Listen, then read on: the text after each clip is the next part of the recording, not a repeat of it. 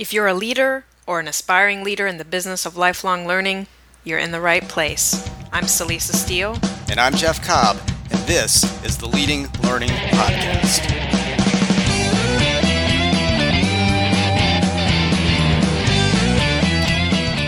We're back with another episode of the Leading Learning Podcast. This is another CEO interview. Jeff, you had the chance to speak with Rick Grimm of NIGP, the Institute for Public Procurement.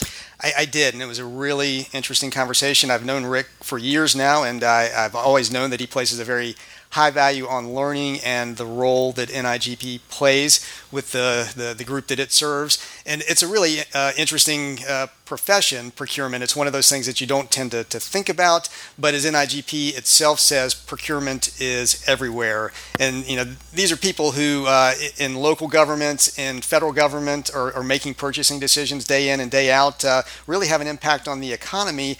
And as you can imagine, um, their role has changed dramatically uh, over the past you know decade or plus as new technologies have come in, and NIGP has really had to play an important role in making sure that people are learning, um, relearning, getting the educational experiences they need. And both Rick and his board and, and all of the staff take this uh, extremely seriously. In fact, they've, they've recently revamped their board to add a thought leader position uh, for learning and education. So, bringing in an outsider uh, in a voting position on the board to help guide them as they go forward. So, they're, they're very serious about this. Um, we talk just a little bit about that, uh, and then um, you know also touch on some of the collaborations that NIGP has with academia, and, and, then just in general about Rick's vision for learning and education and the role that NIGP needs to play going forward. Well, I haven't yet had the good fortune to meet Rick in person, but I, I do know his colleague Carol Hodes, the executive director of knowledge management at NIGP. She's very uh, smart and funny and fun, and we're lucky because she's serving uh, as uh, an advisor to the Leading Learning Symposium. Yeah, Carol is about as sharp as they come. Um, we are extremely fortunate to have her involved in advising for the symposium and, and participating uh, in the symposium. So, really looking forward to that. All right, well, enough of our banter. Let's get on to your conversation with Rick Grimm.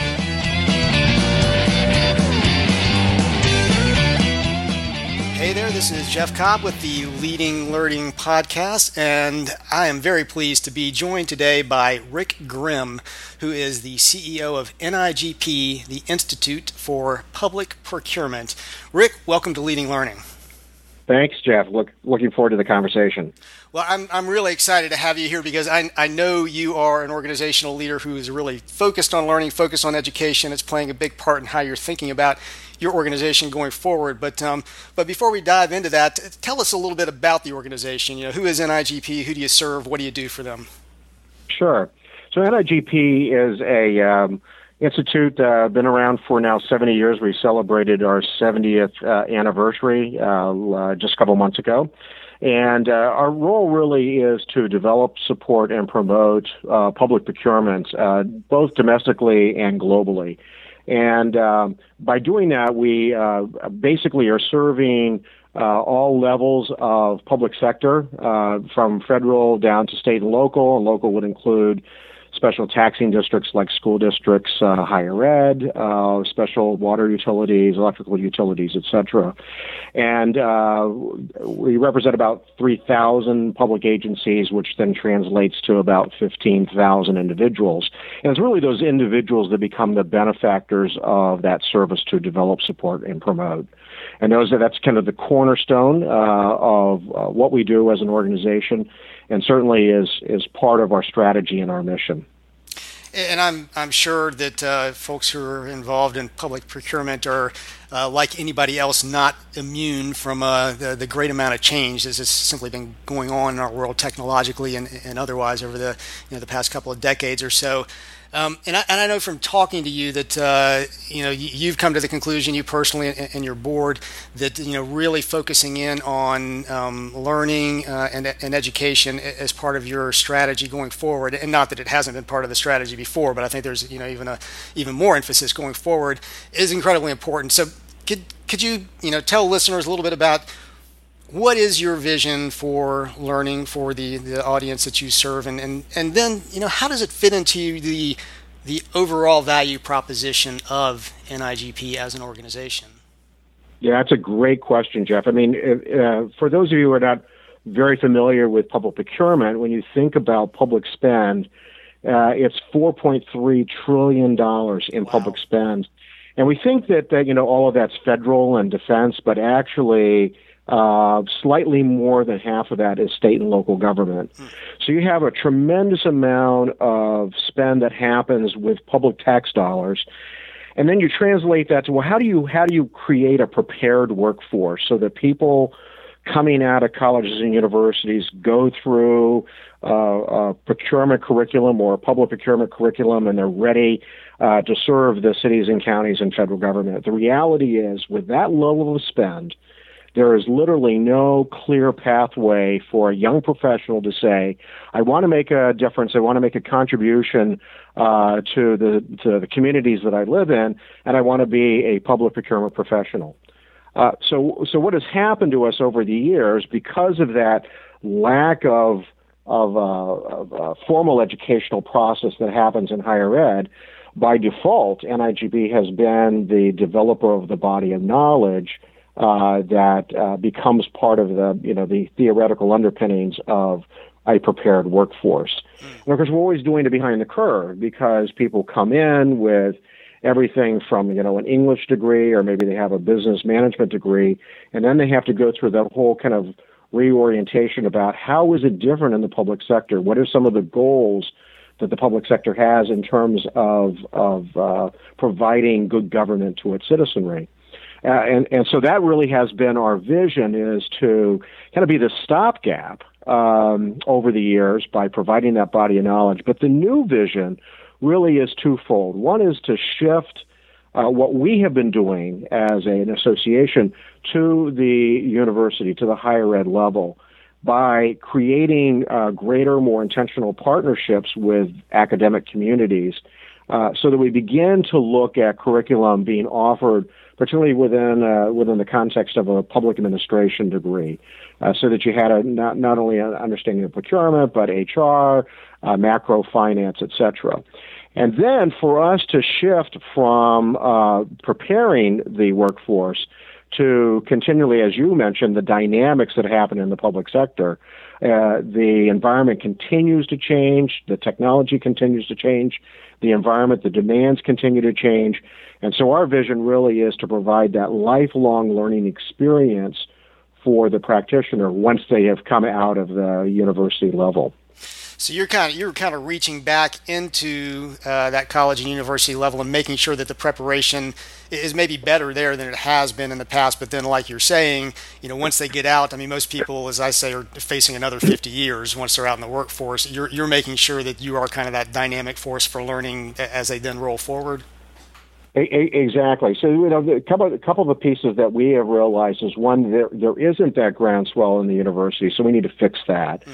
Uh, and, and, and then secondly, we, we do support a, a certification program that really kind of is a, a, a good uh, benchmark for individuals to understand the mastery of knowledge. But what has happened in our profession is that folks have said, once I got my professional certification, I stopped learning.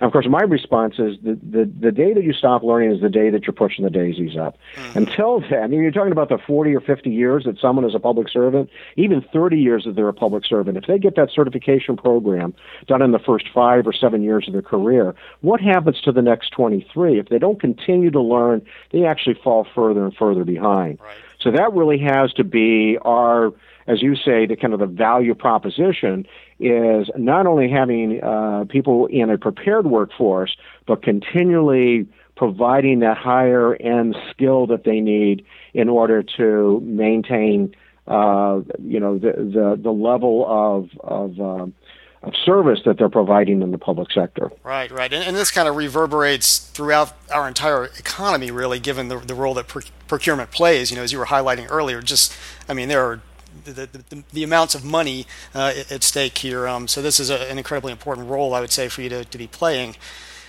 how how does it fit with other things that NIGP does? I mean, when you look at uh, like I, I, don't know how much um, you, know, you, know, advocacy, lobbying type work you do, other other uh, types of value that you provide your members. Where does learning fit into that portfolio in, in your mind?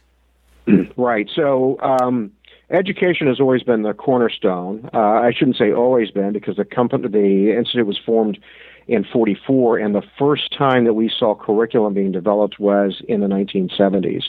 So there was about a mm. 25 to 30 year gap, almost half of our history, where where education was not the focus. Uh, but, but but that actually became part of developing curriculums internally within the context of, of NIGP because it wasn't being handled elsewhere. But when we when we think about the role of a of a board or a CEO, it's it's to be mission uh, mission uh, focused and making sure that the strategies align with that mission. So when we talk about develop, supporting, and promoting public procurement, mm-hmm. developing and supporting are the two anchors that deal with professional development and lifelong learning, particularly development.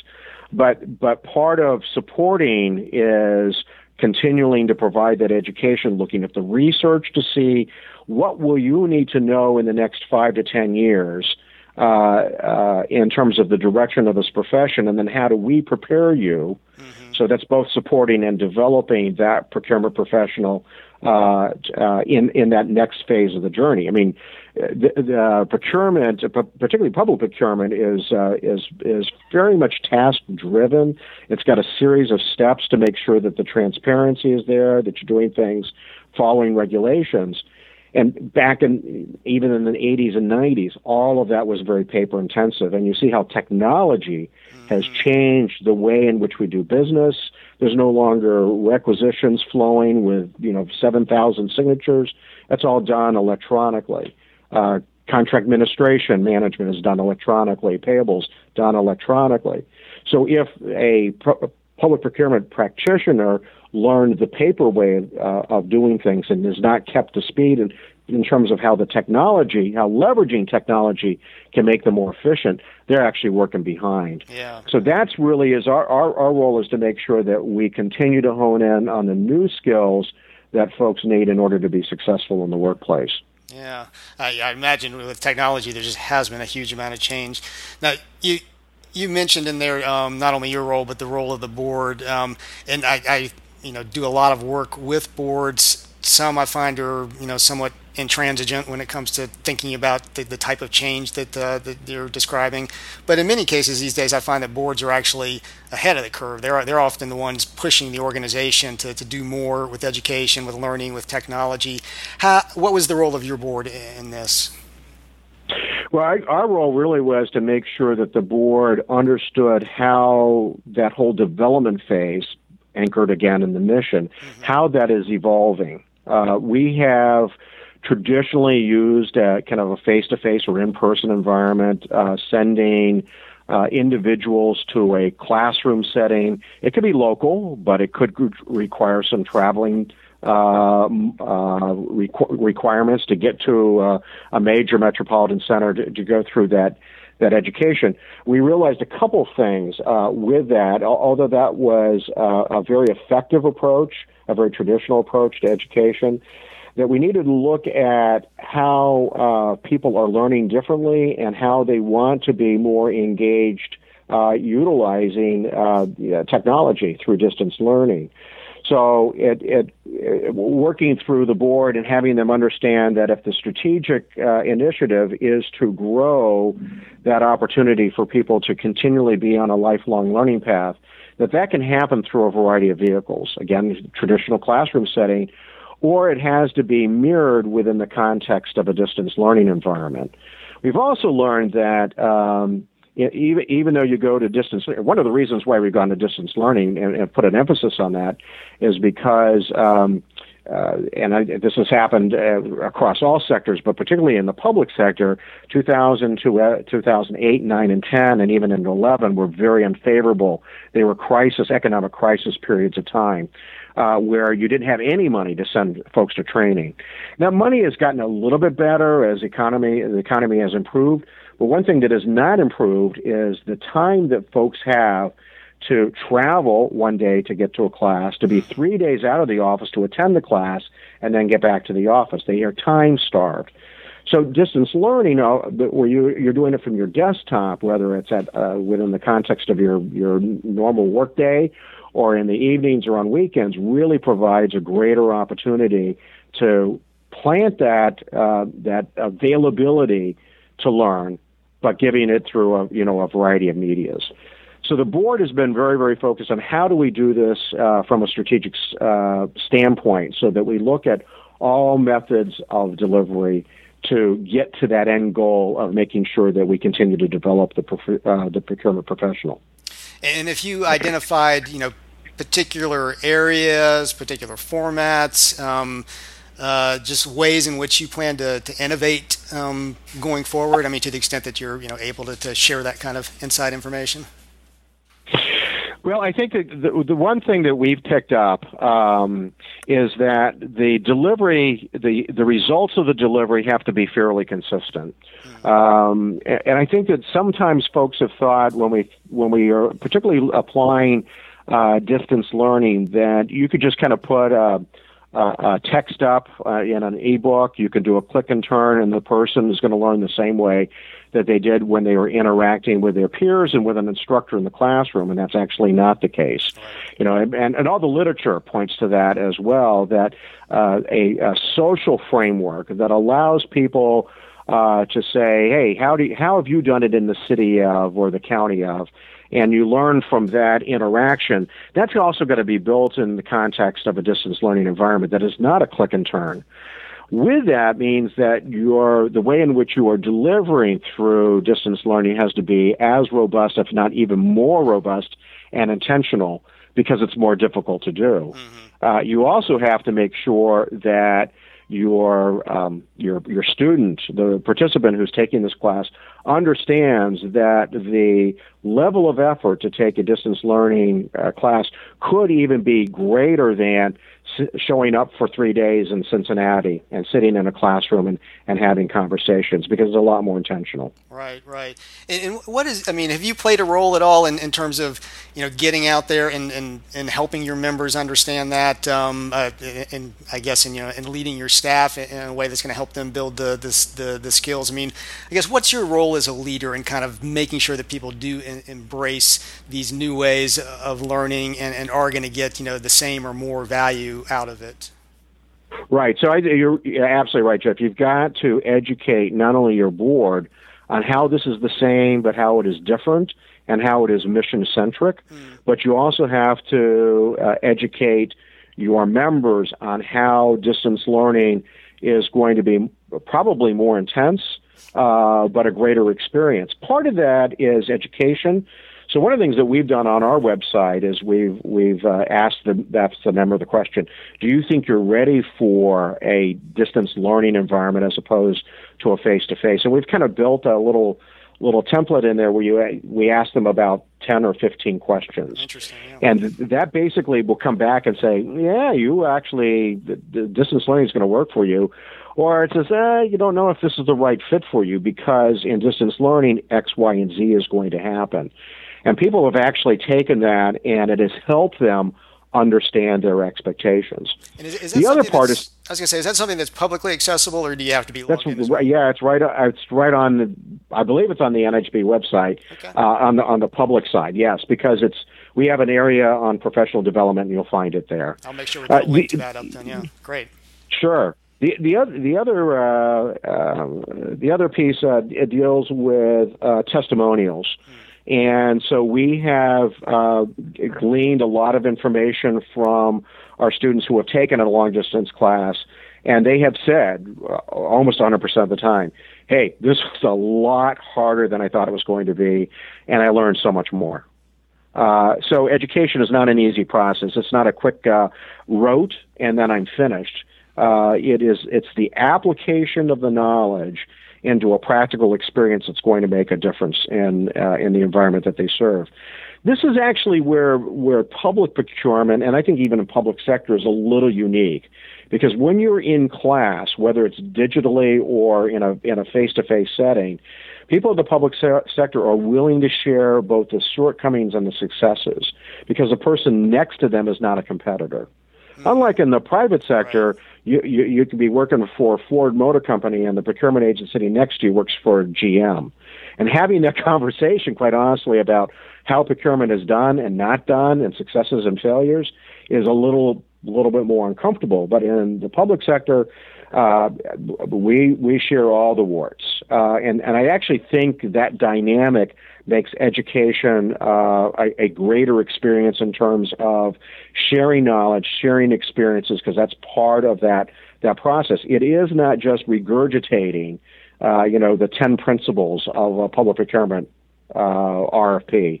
Uh, it is which ones have the most practical relevancy to the work I'm doing.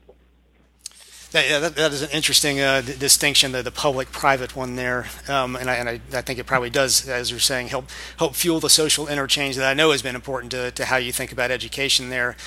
As as we're starting to, to, to wrap up here, I want to switch gears um, a, a, little bit and maybe you know kind of draw back to sort of the, the higher big picture level and, and, and talk about associations in general. Um, you know, it, obviously providing continuing education and professional development is a, is a key role that associations play in our society and our uh, economy. And, and, in fact I've, I've often described associations as being kind of a, a third uh, leg of our education sector. But you know it, it's not a foregone conclusion at, at, this point that associations are going to be capable of maintaining that role. I mean certainly there there are a huge number of new choices out there. Competition is growing. So I, I'd love to get your perspective um, as an association leader. Um, I mean, what do associations and their leaders need to be doing to ensure that they that they maintain the, the leadership role they've traditionally had in, in lifelong learning? Yeah, assuming that, that that has been the traditional role, it's very important for associations to understand how this part of our delivery has really been transformed through technology mm. because education is so is so easy to obtain, uh, you know, through a variety of channels, uh, good or bad. And so I think the key is that if it has been a strategy, a priority of the organization, continue to assess how you're going to support that strategy. Um, I, I, what I find is that oftentimes uh, associations are really not putting the kinds of resources that they need in in order for it to be effective. Mm-hmm. Uh, and, and that's not only uh, capital resources in terms of uh, buying technologies and making the technology robust and meaningful to the client when they're logging on or, or where they're going to a class, but also the human capital. Uh, so, um, you know, how are you supporting that either through your uh, your existing staff or contracting uh, through a, a third party to help you deliver that service? a lot of times we disconnect strategy from resource. Mm. And if you if you if you uncouple those, you're going to get trouble because you're probably going to make it a strategy, but you're not you can't you can't make that commitment to identify the resources in order to make it effective. So quite honestly, you put a less than professional product out there and it really affects the image and the credibility that your organization has. So you've got to couple those two together. Uh, I think the, the other piece is uh, you know, you, we talk about competition. Uh, competition is not the worst thing in the world because sometimes you can compete with, uh, collaborate with your competitors. The worst thing I think associations do is that they think they need to be all things to all people. Mm-hmm.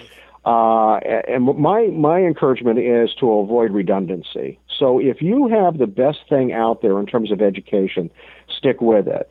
But if the competition has developed something that you don't have, uh, spending the resources, particularly if that if the competition has something that's exceptional, rather than building resources to compete with it, talk about a collaborative mechanism where you could join forces to provide that education. Because quite honestly, the new generations coming in are are less sensitive to brand and are more sensitive to the quality and the end result that they get from the education.